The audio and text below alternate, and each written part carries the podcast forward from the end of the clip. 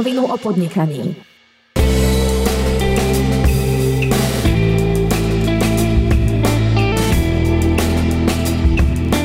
V 22. epizóde sme si hovorili o tom, ako svoju firmu pripraviť na vstup investora. Dnes by sme sa mali posunúť niekde ďalej a pozrieť sa na to, ako prebieha už konečná transakcia. Ja som si do štúdia opäť zavolal Maja Porvažníka zo spoločnosti Sparing. Ahoj Majo. Ahoj. Poďme teda si zhrnúť, že ako to bolo v poslednej epizóde a čo predchádza tomu, že vstúpi investor do mojej firmy. Mm-hmm. Na vstup investora je dôležité si pripraviť niekoľko materiálov. Rozprávali sme sa o príprave biznis plánu, a taktiež o príprave nevyhnutnej dokumentácie, či už finančnej alebo právnej. A následne potom po nejakej stanovení, po nejakom stanovení valuácie sa potom môžeme presunúť k samotnej transakcii, ktorá tiež pozostáva z niekoľkých, z niekoľkých fáz. Dobre, moja firma má teda vybratého investora. Čo je úplne ten prvý krok? Predpokladám, že prídem prvýkrát do styku s nejakým investorom, že teda management firmy sa stretne s investorom. Mm-hmm. Ako tieto stretnutia prebiehajú? Jasné. Um, v zásade, ako sme sa rozprávali, tak ten investor štandardne má nejaké svoje checkboxy, a to znamená, má zoznam vecí, ktoré si on kontroluje predtým, ako vôbec sa rozhoduje, či do toho startupu vstúpi alebo nestúpi. Keď tieto nejakým spôsobom prejdú, a, tak sa stanovuje valuácia a po jej stanovení a, sa môžu už dohodovať, že dobre, tak za akých okolností spolu teda pôjdeme do toho spoločného biznisu. Tam začne prebiehať a, rokovanie, a, ktorého výsledkom by malo byť, mala byť obchodná podmienka, nejaké spísanie obchodných podmienok. Štandardne sa to buď volá Head of Terms, alebo Letter of Intent, alebo Memorandum of Understanding, čiže nejaké memorandum o porozumení, kde sa nie, právnym textom, ale skôr naozaj, že biznisovo v odrážkach, v nejakých buletoch že na čom sa vlastne dohodli. To znamená, že aká evaluácia firmy, koľko akcií alebo obchodného, akú, aký podiel obchodného podielu ten investor nadobúda, za akú cenu, v akých tranžiach, um, akou formou um, a potom samozrejme, že ako to bude vyzerať v tej spoločnosti po vstupe do investora, eh, po vstupe investora. To znamená, že aké bude mať investor právomoci, či bude súčasťou dozornej rady, alebo bude mať nejakého svojho konateľa, alebo a tých možností samozrejme viacej.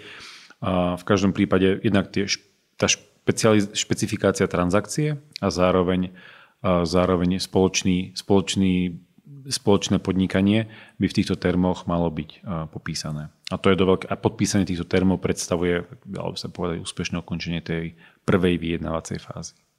Mňa pri tomto procese zastupuje teda nejaký poradca, o tomto sme už tiež hovorili, ano. poradcu som si vybral. Všetko toto dohaduje ten môj poradca s, konkrétne s investorom, áno?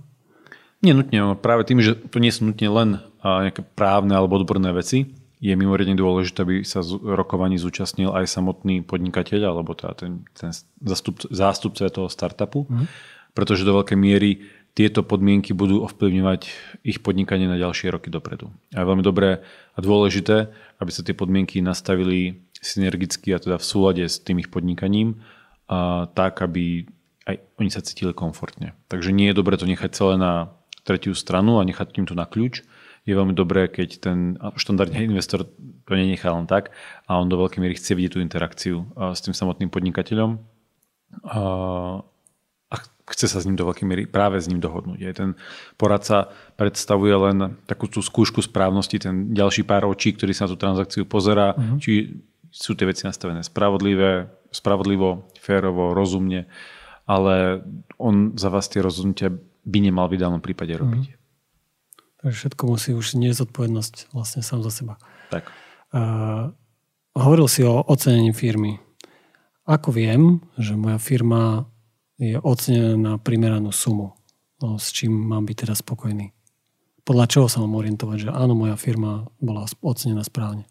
Mm-hmm. Na to je opäť niekoľko, niekoľko metód. Väčšina startupov nemá veľa fyzického majetku, že typické firmy sa oceňovali na základe toho, že koľko mali budov, pozemkov, aut a zásob a takéto veci. A to sa dnes už úplne v tom digitálnom svete nenosí a tam prakticky ten majetok predstavuje nízke stovky až tisíce eur a tým pádom tá cena do veľkej miery štandardne pri tých startupoch alebo pri začínajúcich biznisoch tkvie v tom budúcom potenciáli. A ten, ten sa do veľkej miery odvíja buď od toho, že ako v čase sa vyvíjajú moje tržby, alebo počet klientov, alebo profit, ako som schopný, ako je ten podnikateľ schopný e, rozširovať svoj tím, nakoľko ten tým je kvalitný, aká tam je fluktuácia a podobne. Tam je niekoľko aspektov, ktoré do toho vstupujú, ale na konci dňa existuje niekoľko veľmi pomerne aj, taký som povedal, že jednoduchých tých kalkulát, kalkulačných rovníc, kde, keď si ten podnikateľ dosadí nejaké premenné, tak plus minus by mal mať nejaký rozumný interval, v ktorom by sa evaluácia mala, mala pohybovať. Ešte mňa napadlo pri tomto, že keď som nespokojný s tým ocenením, je taký scenár, že budem namietať proti tomu?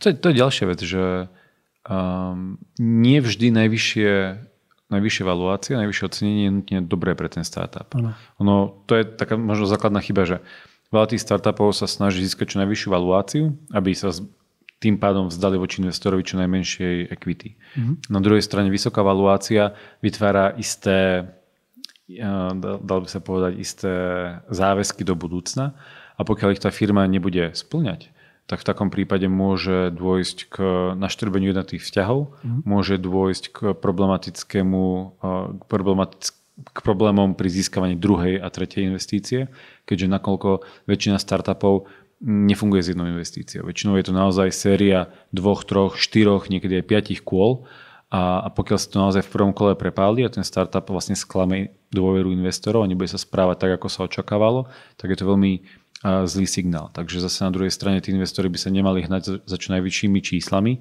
ale naozaj by sa mali snažiť mať nohy pevne na zemi a skôr sa na to pozerať tak konzervatívnejšie alebo minimálne neutrálne, a pretože už sme videli viacej transakcií, kde no, tí pr- zakladateľe naozaj prepádali trošku tento tempo, mm-hmm. prikrášili čísla, verili v svetle zajtrajšky, ktoré sa nenaplnili a potom na konci dňa mali o mnoho väčšie problémy, ako keby boli trochu, trochu realistickejší. Dobre, spomenul si čísla, tak poďme ďalej, že čo je ako ďalší krok? Predpokladám, že bude tam nejako, že si ten investor preveruje firmu. Mm-hmm. Takzvané vykoná audit. Presne tak. Čo to obnáša všetko? No ten audit, ten už do veľkej miery ide do istej miery mimo samotného investora a mimo uh, daného podnikateľa, kedy v ideálnom prípade by sa už ten audit mal uh, diať a vykonávať len mimo nich medzi ich poradcami. To znamená, že ten finančný audit robia účtovníci, daňoví poradcovia a právny audit robia právnici, advokáti a tí sa pozerajú na jednotlivé tie dokumenty, kde sa snažia v prvom rade verifikovať tie body, na ktorých stojí samotná valuácia tej spoločnosti. To sa hlavne deje pri tom finančnom audite a naopak pri tom právnom audite sa hľadajú problémy, ktoré by, ktoré by mohli tú valuáciu znižovať. Takže ten audit sa robí za tým účelom, aby tá, ten investor o, zistil prípadne nejaké, ako si to ty nazval, že koslivcov v skrini. A, Treba si to predstaviť ako pri drafte v NHL, podľa mňa, ano. že mám nejakého hokejistu. Nejaké slabosti, tak. Vidím nejakého hokejistu, vyzerá veľko a vyšportovanie, ale na konci dňa potom stále tam je nejaká lekárska prehliadka, ano, ano. kedy sa skúma, že či ten hokejista nemá slabé srdce, nemá nejaké problémy s pečenou a tak ďalej. A, a, a ktoré, tieto veci nie sú na prvý pohľad zjavné, ale na konci dňa môžu byť určujúce pre kariéru toho daného športovca. A takisto to funguje v tých startupoch, že naozaj tí no, právnici a finanční poradcovia sa pozrú do útrop toho startupu alebo do toho podnikania a nájdú a snažia sa teda identifikovať všetky, teda potvrdiť všetky tie statementy, ktoré uh-huh. ten, ten podnikateľ povedal, ale zároveň naozaj odhaliť akékoľvek rizika, o ktorých možno ten podnikateľ sám nevedel. Takže nie je to nutne o tom, že investor sa snaží podnikateľa prichytiť, prichytiť pri klamstve, uh-huh. ale to skôr je o tom, že keďže, ako vieme, začínajúci podnikateľia nedbajú a častokrát nevedia o všetkých povinnostiach, ktoré majú, a tak aj úlohou toho investora je tieto veci identifikovať, aby sa aj v budúcnosti dali konštruktívne vyriešiť. Takže v konečnom dôsledku to vie pomôcť obidvom Presne tak. stranám. Čo všetko zaujíma takéhoto investora? Predpokladám, že mm, tých odvetví je viac, e, napríklad finančné, daňové alebo právne. Hej? Že, takže mm-hmm. ten investor sa pozera na každú tú, každé to odvetvie úplne zvlášť. Áno, a štandardne aj každé z tých odvetví je pokrývané inými, inými poradcami. A za isté okolnosti to účtovné a daňové a finančné vie pokryť nejaká jedna spoločnosť. Mm-hmm.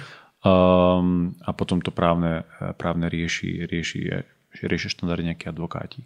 Um, pri tom finančnom v prvom rade je veľmi dôležité, lebo to, ako som povedal, tá valuácia vyplýva z nejakých čísel, z nejakých dát o príjmoch, výdavkoch, o nejakých, o nejakých profitoch.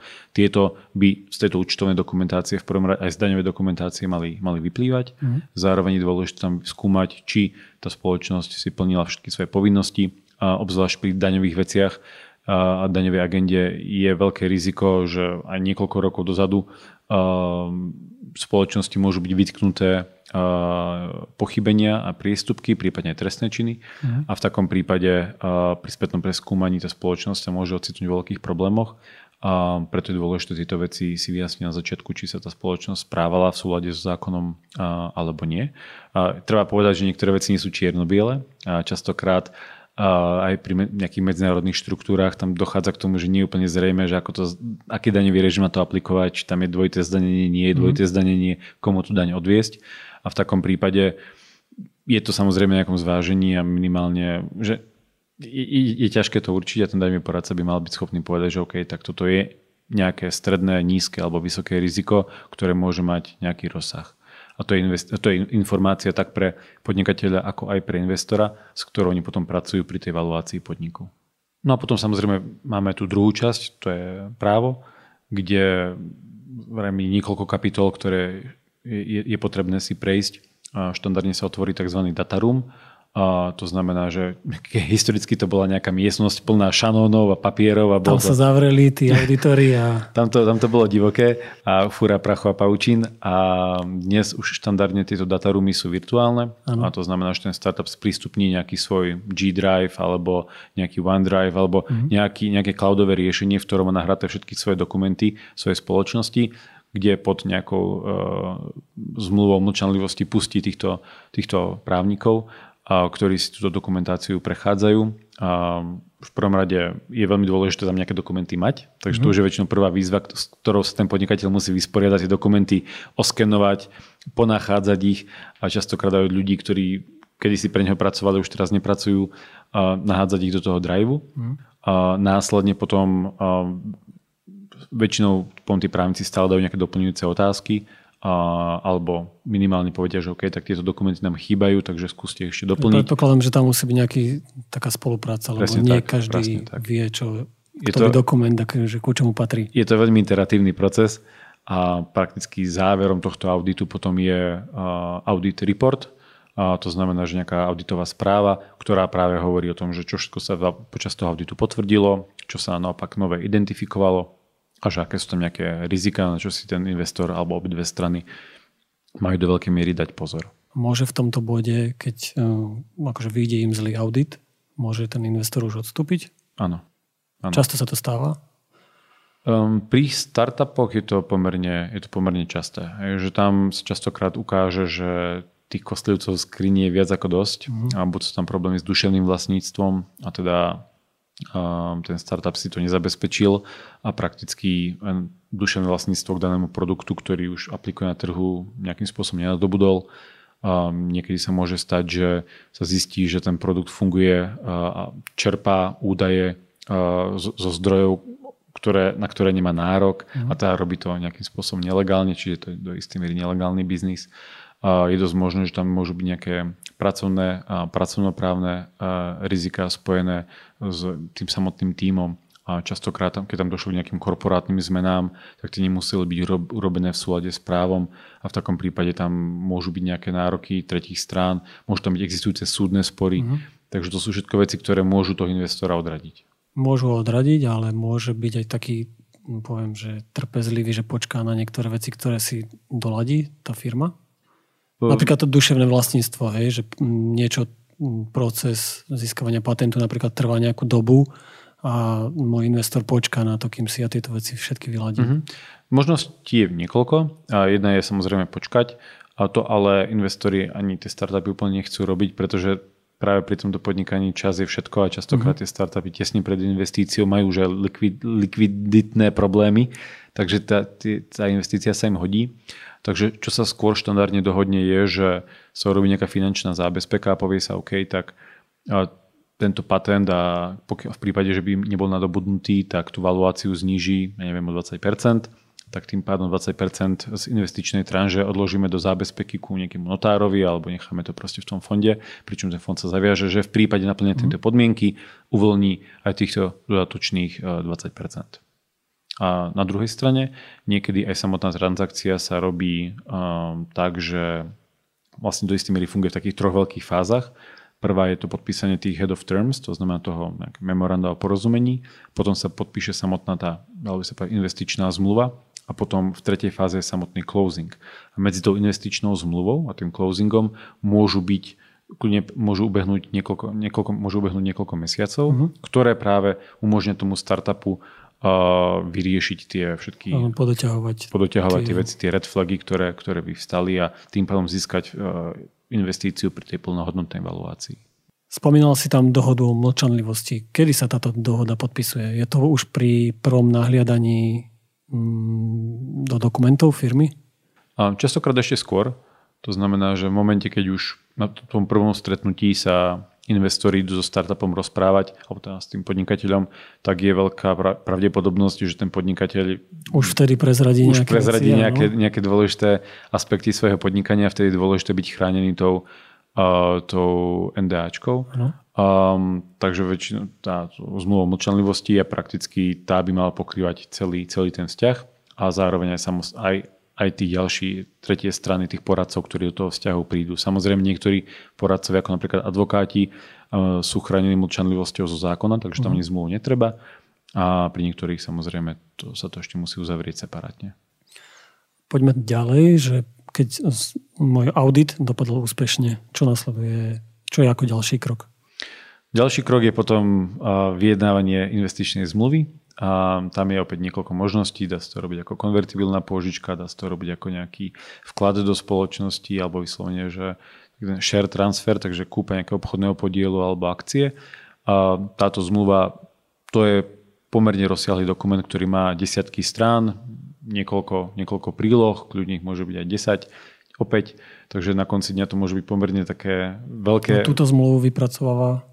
Túto zmluvu, to je dobrá otázka. Mm-hmm. Štandardné fondy používajú, majú vlastné vzorové dokumenty, z ktorých nejakým spôsobom vychádzajú.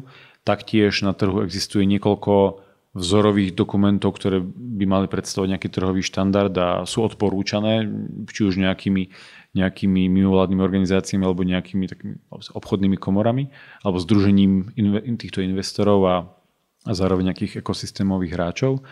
Um, ale viem si predstaviť, že niektorí, niektorí uh, angel investors, tak tí tie zmluvy nejakú stále nemajú a používajú to, čo im príde, to, čo im príde pod ruku a vtedy tie dokumenty samozrejme sú výrazne kratšie, uh, jasnejšie a nevyžadujú si vôbec toľko, toľko námahy.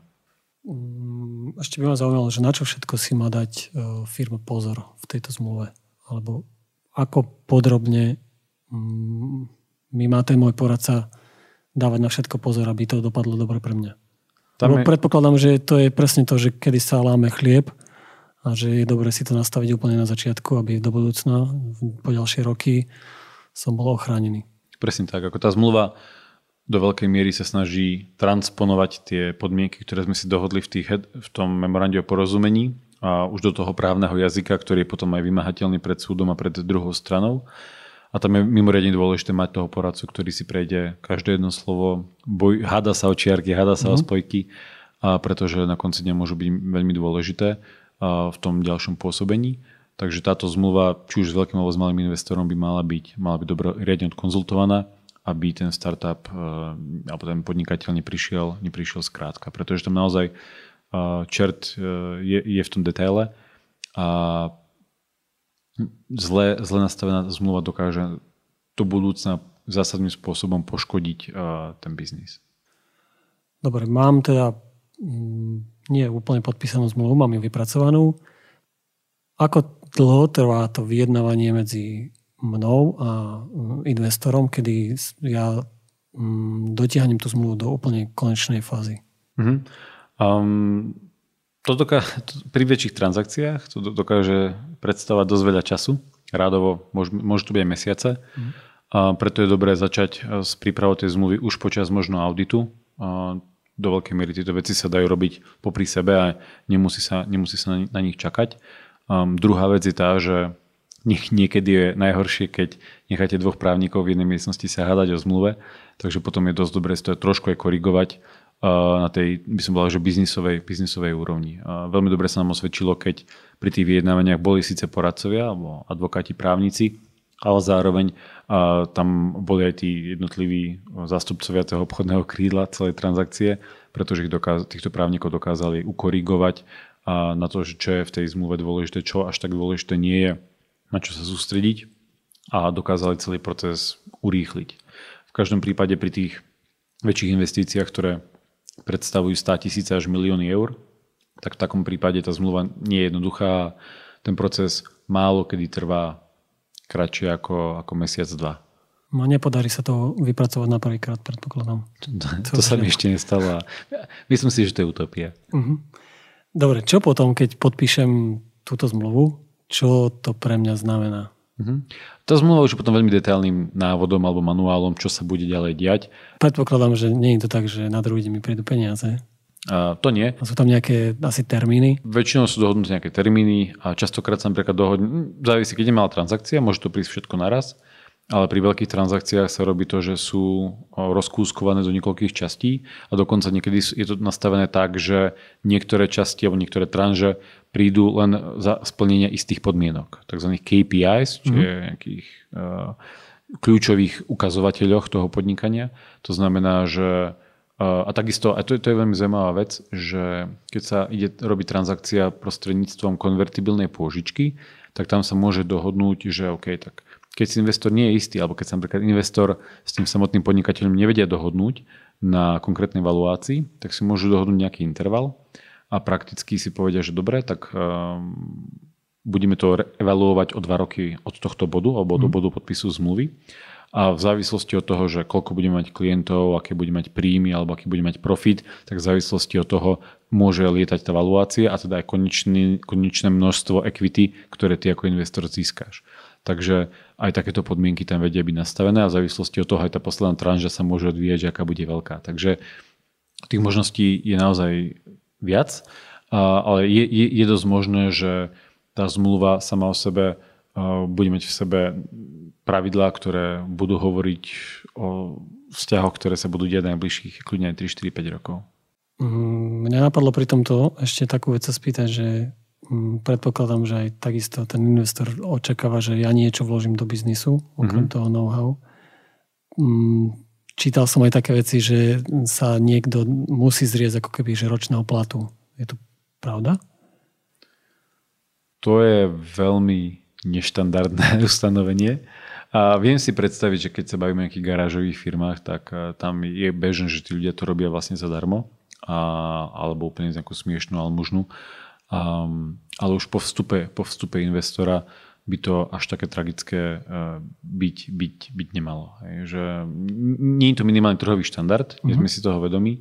Skôr, čo sa deje, je, že v prípade, že firma začne zažívať ekonomické problémy, mm. tak v takom prípade ten vrcholový manažment zvyk, ke, keď veria svojmu nápadu, ve, veria, že to je naozaj len dočasné, dočasná strata likvidity alebo niečo, čo dokážu tesne prekonať, napríklad investíciou alebo novým klientom alebo niečím, tak v takom prípade práve ten manažment siahne svoje, svoje odmeny mm. alebo aj mesačné platy, mzdy a prakticky uh, idú príkladom tomu týmu, ktorý si chcú udržať, že aha, my si berieme od úst, pretože tomuto veríme, ostanete s nami a o pol roka bude lepšie. Takže to je, to je skôr asi častejší prípad ako, ako tak, taký ultimate survival uh, od samého začiatku. Ja som to v tom kontexte asi čítal, že si ako keby otestujú, že čo si ochotný tí vložiť do toho. Mm-hmm.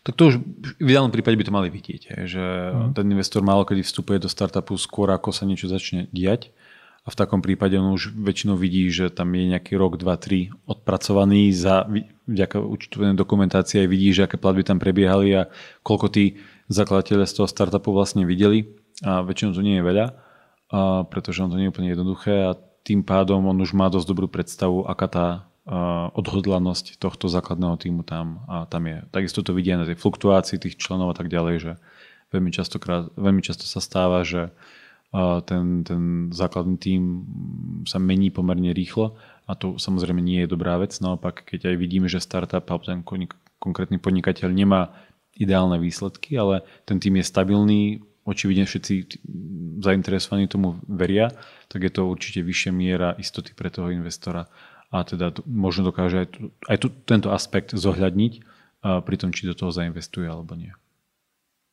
Ešte by som sa chcel spýtať takú vec, že keď dostanem tú investíciu, ktorá je rozdelená na viac kôl, hmm.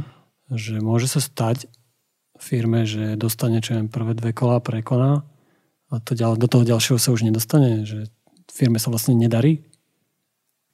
Závisí, ako sú nastavené tie podmienky, ale je to, je to určite možné. Mm. Na druhej strane opäť to nie je vec, ktorú zistí tá firma tesne pred tou tranžou, ale ono, tie ukazovatele by mali byť nejak merateľne v čase aj ten ich progres.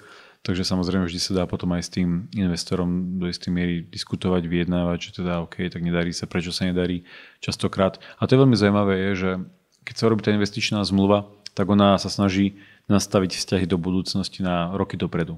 Ale pravda je taká, že budúcnosť sa veľmi mení a ani pri najlepšej voli ten startupista, ani ten podnikateľ, ani ten investor nevedia, čo príde o rok, dva. A nemajú oni nejako namodelované scenáre, že čo všetko sa môže stať tak, takto konkrétne tie zmluvy úplne nie sú. Hej. Že to, snažiť sa zachytiť budúcnosť v tom... To je, to je asi skôr ešte v tom podnikateľskom pláne, však nejaký vývin. To je skôr, ale to je tiež len taký skôr, by som povedal, že dobre, tak mám nejaké 2-3 možné scenáre, mm.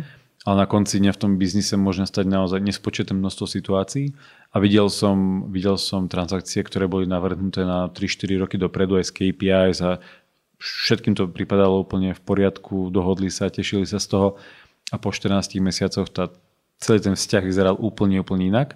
Nenutne, že by to, tie strany boli sklamané, ale proste sa to úplne posunulo opačným smerom, alebo ten trh sa vybral úplne iný a tie strany boli nútené prehodnotiť tie kritéria a dohodnúť si úplne nové na zelenej lúke. Takže to je úplne bežná vec, že tá zmluva na konci dňa sa, stá, sa dá dodatkovať a dá sa meniť, uh, pokiaľ samozrejme tie strany uh, o tom majú záujem, ale častokrát sa to deje presne preto, lebo čím do väčšej budúcnosti sa snažím sa chrániť, mm. tým ľahšie je do veľkej miery budúcnosť deformovať a vlastne pomýliť sa a vytvoriť režim, v ktorom sa tomu startupu nebude dobre dariť, ale dobre, dobre operovať. A vtedy je veľmi dôležité uh, mať rozumného investora, s ktorým sa o tomto ako podnikateľ dokážem porozprávať, on to doká- ten investor to dokáže pochopiť a potom dokážeme uh, prehodnotiť uh, tú našu dohodu, ktorá nastala niekedy v minulosti. Môže sa aj navýšiť tá investícia ešte? Samozrejme sú. Je niekoľko... Že raketovo vyrastiem a potrebujem oveľa viac peniazí. Je, niekoľko, je niekoľko startupov, ktoré majú doslova, že inve, exkluzívnych investorov, mm-hmm. ktorí sprocesovali kľudne tri kolá a prvé sa pohybovalo v 10 tisícoch a ďalšie v miliónoch, takže toto je úplne bežný scenár pri úspešných startupoch a toto vidíme pomerne, pomerne často. Dá sa tam dokonca aj súčasťou zmluvy môže byť akási exkluzívna klauzula, že teda v momente, ak firma bude chcieť realizovať ďalší kapitál, tak prakticky musí prísť v prvom rade za svojimi existujúcimi investormi a až sekundárne potom môže, môže ísť ďalej. Takže dá sa tam zakomponovať tzv. právo prvej noci. Uh-huh. To som sa presne chcel spýtať, že či keď ja mám jedného investora za zmluvneného, že či môžem za ďalším ísť. Áno, závisí. Niektoré sú naozaj že neexkluzívne zmluvy a vzťahy a v takom prípade ten trh je otvorený. Uh, tá exkluzivita je opäť zaujímavá. Na jednej strane časovo trošku limituje ten, toho podnikateľa, na druhej strane opäť ukazuje a demonstruje aj trošku ten eminentný záujem toho, toho investora, že vlastne mám o teba záujem, chcem o teba investovať, takže uh, nemusí to byť nutne zlé ustanovenie, ale naozaj závisí od tej konkrétnej situácie. Čo mám ja ako firma urobiť preto, aby sa z môjho investora nestal niekto, kto úplne ovládne moju firmu? A to je častá otázka, ktorú dostávame. Um, veľmi dôležité pozrieť sa od tej investičnej zmluvy, pretože tá hovorí, že tá, nielen samotné transakcie, ale potom hovorí o tom, že aké právomoci ten investor v tej spoločnosti bude mať. To znamená, či si bude môcť menovať svojho konateľa, alebo ak áno, tak koľkých, či bude sedieť v dozornej rade. To je jedna vec, že aké orgány a v akej miere ich dokáže ovládnuť. A druhá vec je, že aké bude mať rozhodovacie alebo vetovacie právomoci. Väčšinou, keď vstupuje minoritný investor do spoločnosti, tak má veľký problém ovládnuť e, väčšinu valného zhromaždenia, teda nejaké väčšinu mm. rozhodovacích právomocí. Ale veľmi často, čo vidíme v týchto zmluvách, je obrovské miero, e, obrovská miera práva veta. To znamená, že zmluvy, ktoré sú na hodnotu nad neviem, 2000 eur, už musí kontrasignovať nejaký no, konateľ alebo člen dozornej rady zo strany konateľa. To znamená, že ja, strany, ja keď chcem akože niečo kúpiť, tak musím si to dávať schváliť investorovi. Presne tak. A to je obrovský problém, pretože v takom prípade, pokiaľ tie, tie limity sú nastavené strašne nízko, tak eh, prakticky ten podnikateľ ani nevie slobodne fungovať a prakticky každý deň musí posielať na schválenie investorovi nejaký, nejakú žiadosť.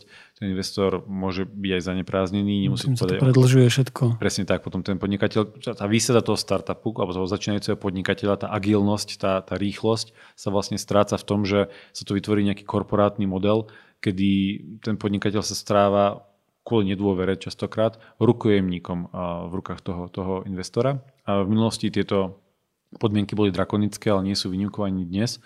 A tam vidíme obrovský priestor zo strany startupov na negociáciu, veľmi tvrdú negociáciu svojich podmienok, pretože opäť, keď sa tie podmienky nastavia veľmi zle a keď ten investor získa obrovské právomoci, tak ten startup na konci dňa dokáže udusiť. Bavíme sa teda o investičnej zmluve, čo je podľa mňa veľmi rozsiahlý taký dokument. Ja ako začínajúci podnikateľ, alebo teda podnikateľ, ktorý len hľadám toho investora, uh, nie som si úplne možno vedomý a nejdem každé slovo po slove a teda neviem úplne presne zhodnotiť, že či je tá zmluva napísaná dobre alebo nie. Mm-hmm. Uh, ako ja mám veriť tomu poradcovi môjmu, alebo teda advokátovi, že skutočne to, čo vyjednal, je v mojom záujme. Mm-hmm. Že mám si ja uh, najať vlastného advokáta, alebo mám súhlasiť s tým, že mi ten investor zabezpečí a zaplatí uh, toho ich advokáta. Videli sme viacero transakcií, kde medzi investorom, alebo teda investor a štandardný investičný fond odporúčal svojho advokáta do istý, dokonca ešte bol taký lišiacký, že odporúčal advokáta, ale platil ho startup. Um, uh-huh. A je veľmi zlé, keď v tej transakcii figuruje len jeden poradca, pretože na konci dňa on má lojalitu štandardne len k jednej strane, je veľmi ťažké byť nestranný. Takže tu najlepšou radou, ktorú môžeme dať je, že je dôležité si nájsť advokáta sám. Je, samozrejme, tú radu človeka, odporúčanie je dobre získať na tom relevantnom trhu, takže či už od nejakých ekosystémových hráčov, partnerov, kamarátov, poradcov, ktorí sa mm. pohybujú vo svete uh, investičných transakcií alebo to, tých startupov, tak tam už... Není to tak, že ja si ho vygooglím a že poď mi robiť ty poradcu, hej? Na Slovensku takýto dobrý portál neexistuje, takže ano. tá informačná symetria tu je, preto je dôležité ísť do toho ekosystému a popýtať sa po niekom, po niekom schopnom a rozumnom. A v každom prípade je dôležité si ho nájsť sám, dohodnúť sa s ním, platiť si ho sám, mm-hmm. pretože to sú všetko Uh, to, sú investi- to sú peniaze, ktoré sa proste niekoľkonásobne môžu, môžu vrátiť, uh, lebo to sú, toto je veľmi citlivá vec, kde chcete mať človeka na svojej vlastnej strane a chcete mu dôverovať. Následne po podpise zmluvy nasleduje nejaký ďalší proces, uh, tzv. zhrnutie alebo ináč povedané closing. Mm-hmm. Skôr mi to približiť, prosím ťa. Jasné. Um, po investičnej zmluve, častokrát, keď sa podpíše investičná zmluva, a, tak ešte nie sú prevedené akcie, a nie sú peniaze na účte. Na, na tieto veci je potrebný čas, preto medzi podpisom investičnej zmluvy, tá takým signingom a medzi samotným closingom prebehne niekoľko týždňov až mesiacov, počas ktorých jednotlivé strany musia splniť svoje povinnosti. Ako sme sa aj rozprávali, môže tam byť e, sprocesovaný ten nadobudnutie nejakého patentu alebo prevod nejakého duševného vlastníctva alebo splnené iných podmienok, ktoré vyplývajú z daného auditu. A, a počas toho closingu sa všetci zídu v jednej zasadačke a prejdú si ten checklist eh, povinnosti jednej aj druhej eh, investičnej strany a v prípade, že všetky boli naplnené, tak sa podpíše ten closing report, alebo dal by sa povedať nejaký kvázi preberací protokol, v rámci ktorého sa ten investor oficiálne stáva spoločníkom alebo akcionárom e, v tom startupe. To je ten bod, kedy sa búcha šampanské, hej? Presne tak a platí ho, a platí ho e, teda ten invest, teda platí ho obchodník a podnikateľ teda ten predávateľ. Ale môžem si buchnúť šampanské pri podpise zmluvy. sú aj intenzívnejšie akcie, áno, no, je, to, je, to, je možné búchať dvakrát, ale closing je tá, tá právne záväzná časť. Ďakujem Majo za tieto super informácie, mne to dalo veľa a verím tomu, že aj posluchačom. Nech sa ti teda darí a verím, že sa ešte spolu stretneme. Ďakujem ti pekne. Peťo, vidíme sa. My sme na konci minulého roka pre vás pripravili maličkú súťaž o rekordér Zoom a o ďalšie pekné ceny. Ohlásili ste sa nám v počte 62, za čo veľmi pekne ďakujeme. A rád by som vám teraz predstavil výhercov, ktorí si svoje ceny postupne od nás preberú. Všetkých postupne budeme kontaktovať prostredníctvom e-mailu ktorý ste nám zanechali. Samotné losovanie si môžete pozrieť na našom YouTube kanáli na rovinu o podnikaní, kde Erik e, vylosoval piatich z vás, ktorí e, nám zaslali pekné podnety, čo by chceli tento rok v našom podcaste počuť. Takže poďme k vyhlasovaniu. Piatú cenu ProSite ceny maličkosti od spoločnosti ProSite, ktorá je za realizáciou tohto podcastu si odnesie Jozef Špilák, ktorý nám napísal, že by chcel počuť podcast so Saifom, tak uvidíme, čo sa s tým dá robiť. Možno, že časom jedného dňa sem dostaneme aj Saifu. Ďalšiu zaujímavú cenu, knihu od Kamila Aujeskeho, ktorého ste mali možnosť počuť v našom podcaste, si odnesie Bráňo Pác, on nám napísal, že by chcel viac počuť o reklame. Je to základ dobrého biznisu, tak nám poraďte. Môžem povedať, že už v krátkom čase budeme mať veľmi zaujímavý podcast s veľmi známym človekom práve z reklamného biznisu, takže dúfam, Braňo, že naplníme tvoje očakávania hneď na začiatku roka. Ďalšou cenou bola kniha Martina Krupu, ktorý takisto v našom podcaste rozprával o e-commerce Cenu si odnáša Jakub Lokša. On sa konkrétne pýta, aké možnosti má podnikateľ na získanie úverov a hypoték. Túto tému určite budeme rozoberať e, do väčšieho detailu aj tento rok, takže veľmi ďakujeme Jakub za takýto podnet. No a poďme k dvom hlavným cenám. E, tú cenu, v ktorej sme sa všetci traja moderátori dali na to, že si sadneme s niekým z vás a dáme si pracovný obed, kde sa budeme rozprávať o tom, ako takýto podcast vzniká, čo to všetko obnáša a tak ďalej.